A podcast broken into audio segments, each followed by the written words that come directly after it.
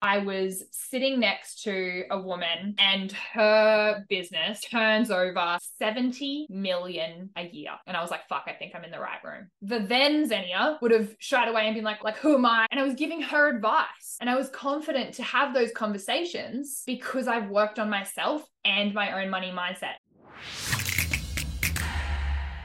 Welcome to Swift Coaches Academy, a podcast dedicated to bringing health and wellness professionals the uncensored truth behind what it really takes to succeed in the health industry with me, your host, Zenia Wood. As an accredited exercise physiologist and business owner for almost a decade, I'm on a mission to transform the lives of ambitious health professionals like you who want more and are ready to take action to create incredible impact in your careers and unlock financial freedom in your business. So join me as I speak candidly with industry leaders about the struggles and successes from within the trenches through thought provoking conversations. In today's episode, I'm going to take you inside one of our practical masterclasses. Now, this masterclass was, was called Master Your Money Mindset. And I ran this a couple of months ago, and I found there were so many aha moments for so many of our students inside our 12 uh, month business academy programs.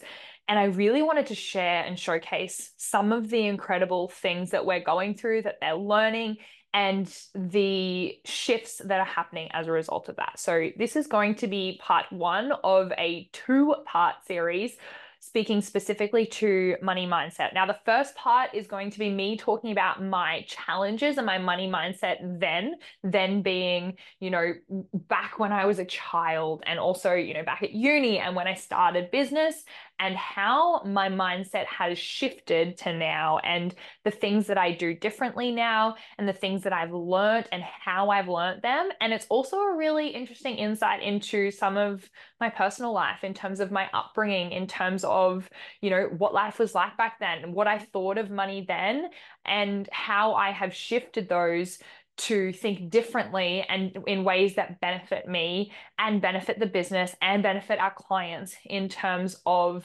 money mindset. So, without further ado, here is part one of Master Your Money Mindset. This is not going to be showcasing you the whole masterclass, but you will get a really good snapshot of what is inside. And this part is all about my mindset then versus my mindset now hopefully this is going to give you guys a bit more understanding of my background and also might bring up some similar things for you or some different things for you.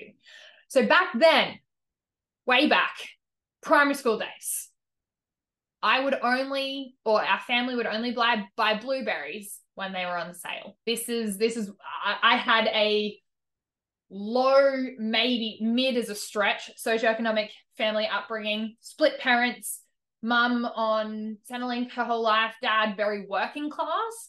And so, and my parents also had me very young. Mum was 16. And so I wasn't growing up in this family that was really established and had financial stability or security. And so this was a big thing for me. So only buying blueberries when they were on sale was something that I learned from a very early age. You check the price of things, even if it's $4, you check the price of things. We would go to the grocery store, and it's only when you like reflect on it now, right? Like, I'm sure you've had all these things with your own upbringing, sort of going back and being like, oh, why did we do that? That's a bit weird. Or like, that's probably not a great thing that happened.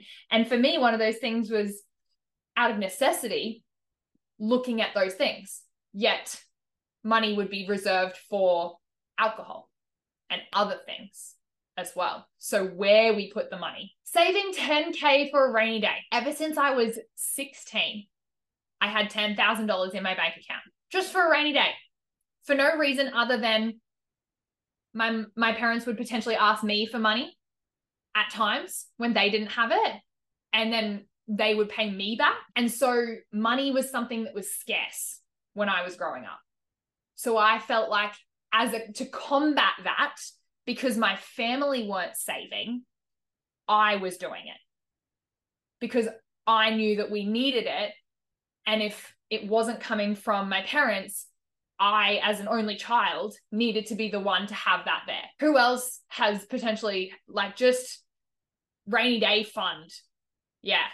That's just fucking sitting there wasting away, inflation is much greater than the amount that any sort of term deposit's going to give you.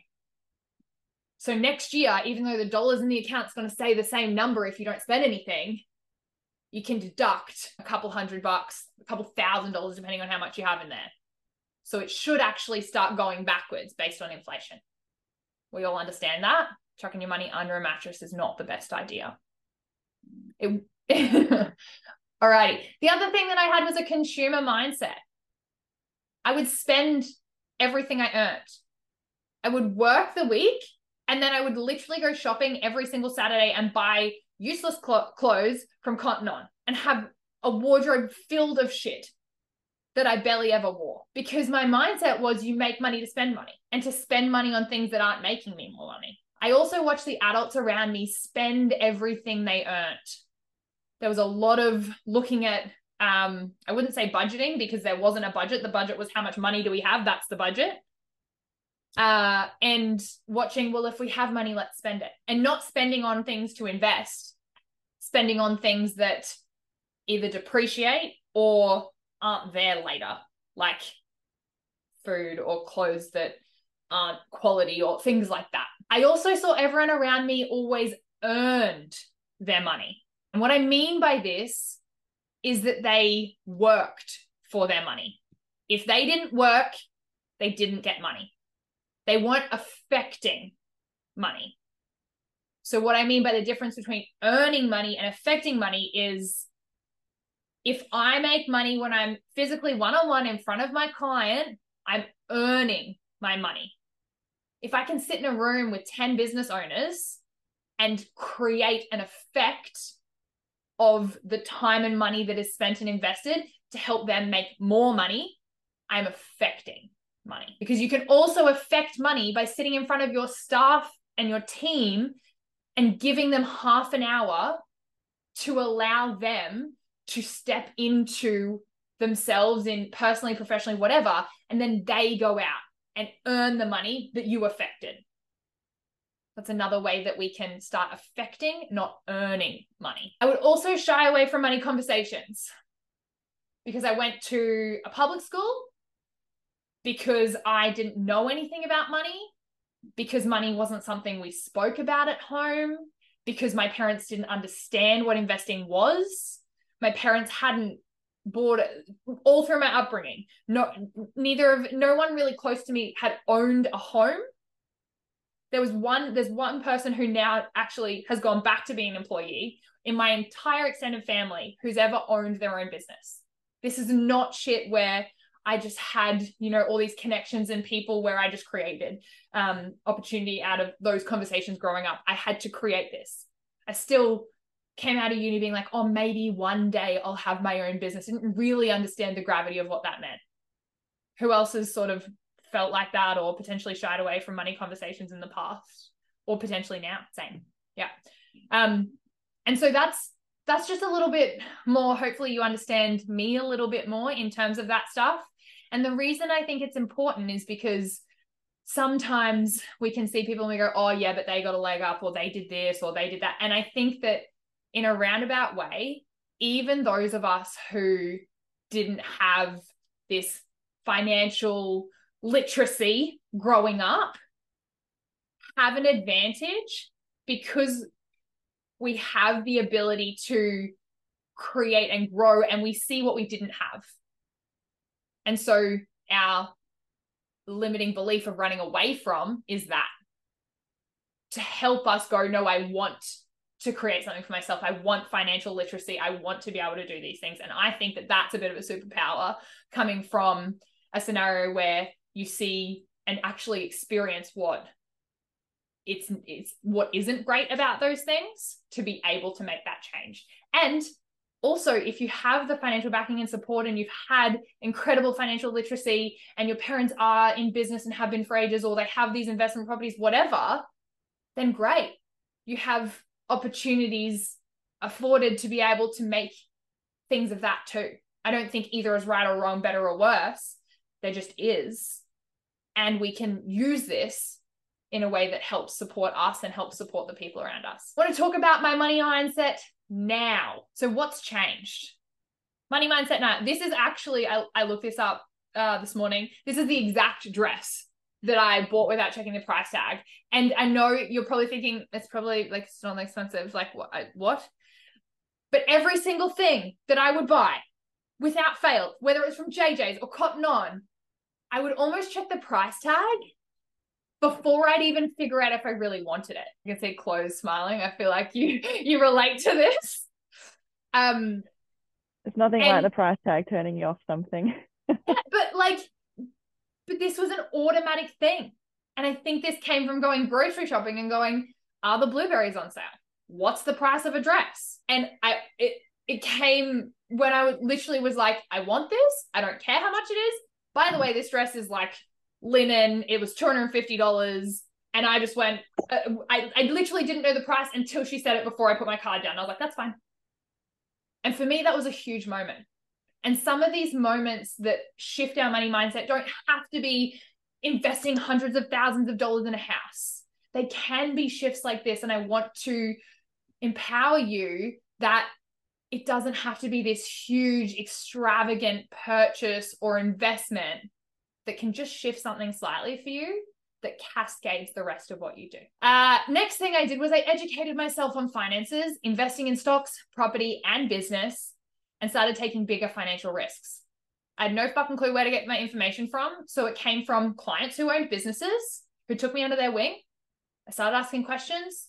I became the dumbest person in the room. I looked up podcasts on like what e- EFTs were and um, ETFs, sorry, exchange traded funds and stocks and what what uh, mortgages actually mean and how you get a like what LMI is in terms of property and all these different things because I knew that my financial literacy was holding me back. And so I decided to feel dumb, but get into the room and get into the conversation, start asking the questions so I wouldn't always feel that way. I also now choose whatever I want on the menu, unless it's the $2,900 bottle of wine, which I do not think is an investment, even in my happiness. I think that's just ridiculous. Um, outside of that, I choose what I want to eat. And for me, that's what financial freedom is. It's looking at the left side of the menu where the food options are, not the right side of the menu where it says the price. And being able to do things like I remember I had a um a client who opened a business and she bakes cakes and she was underselling herself and I love the idea of mates rates is full price plus 20% because you never want to see a friend go out of business. And I did that for her. I did that for my lash technician because I would hear them saying these things themselves. And it's, you can be like, oh, you're worth more, you're worth more. But it's not until someone actually does that for you. And I'm sure when you've upped your prices, it's not until the first person actually pays you that money that you're like, oh, maybe I am actually. And so I want to create opportunities for others to help them believe in themselves that I absolutely fucking would pay more for this and you are fucking under undercharging yourself and not take advantage of the people that I say that I love the most in my life, who are my friends and family, but actually support them. That's what financial freedom means to me. It also means investing and not saving my money into diversified investments. We spoke before about the two properties and the idea behind that that I mentioned earlier is that the property that I live in that's my place of residence I bought with the intention to make money off of. And I don't mean flip it and go and um, make money on the sale or make money on exit or wait until it appreciates. I mean, I actually have housemates in my house who live with me who pay my mortgage for me. Because for me, it's an investment. And I want it to make me money, not just when I decide to sell it, or if I decide to sell it, but I want to make money now. And so instead of going, oh, yeah, but I couldn't do that, I couldn't live in a seven person share house, sometimes we sacrifice things because the idea behind this is I actually, it doesn't phase me. I like being around people and it's actually beneficial for me to be making money in multiple areas outside of my primary business. Because these are businesses too. And even though on paper it says primary place of residence, whatever, it's an investment for me. So when I purchased my first house, it wasn't for me and this big emotional thing. It was how many bedrooms does it have? Are they big enough to house adults? Will adults like to live here? Is it a great environment? Is it close for me for my work? Will it make me money? Because yeah, when you're when you get to a stage in life where you're like, no, actually, I want to do that, and it's totally fine if you're like, no, I definitely want to live just with me or me and my partner in my house. And also understand that sometimes we make sacrifices. There's times in our lives where we go, I can live in a seven person share house now because I don't fucking need to have my own bathroom, the luxury of my own bathroom when I can be making money, when I can get my first house deposit. Same thing with the investment property. And then investing into stocks and other areas like businesses not just mine, but others as well. The other thing is confidently and openly speaking about money. And when I say this, it's not just, you know, I think the important thing is to talk about everything when it comes to money, but also talking about.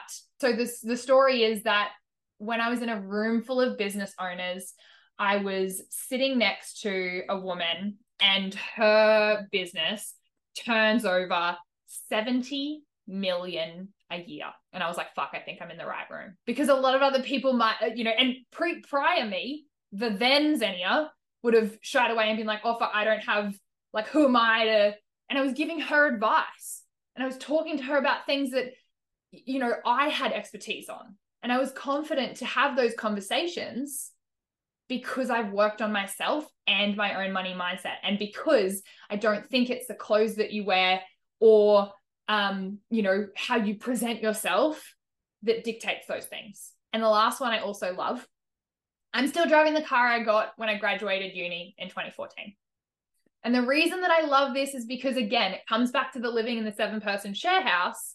For me, that's a liability. That's not an asset. It's not making me money.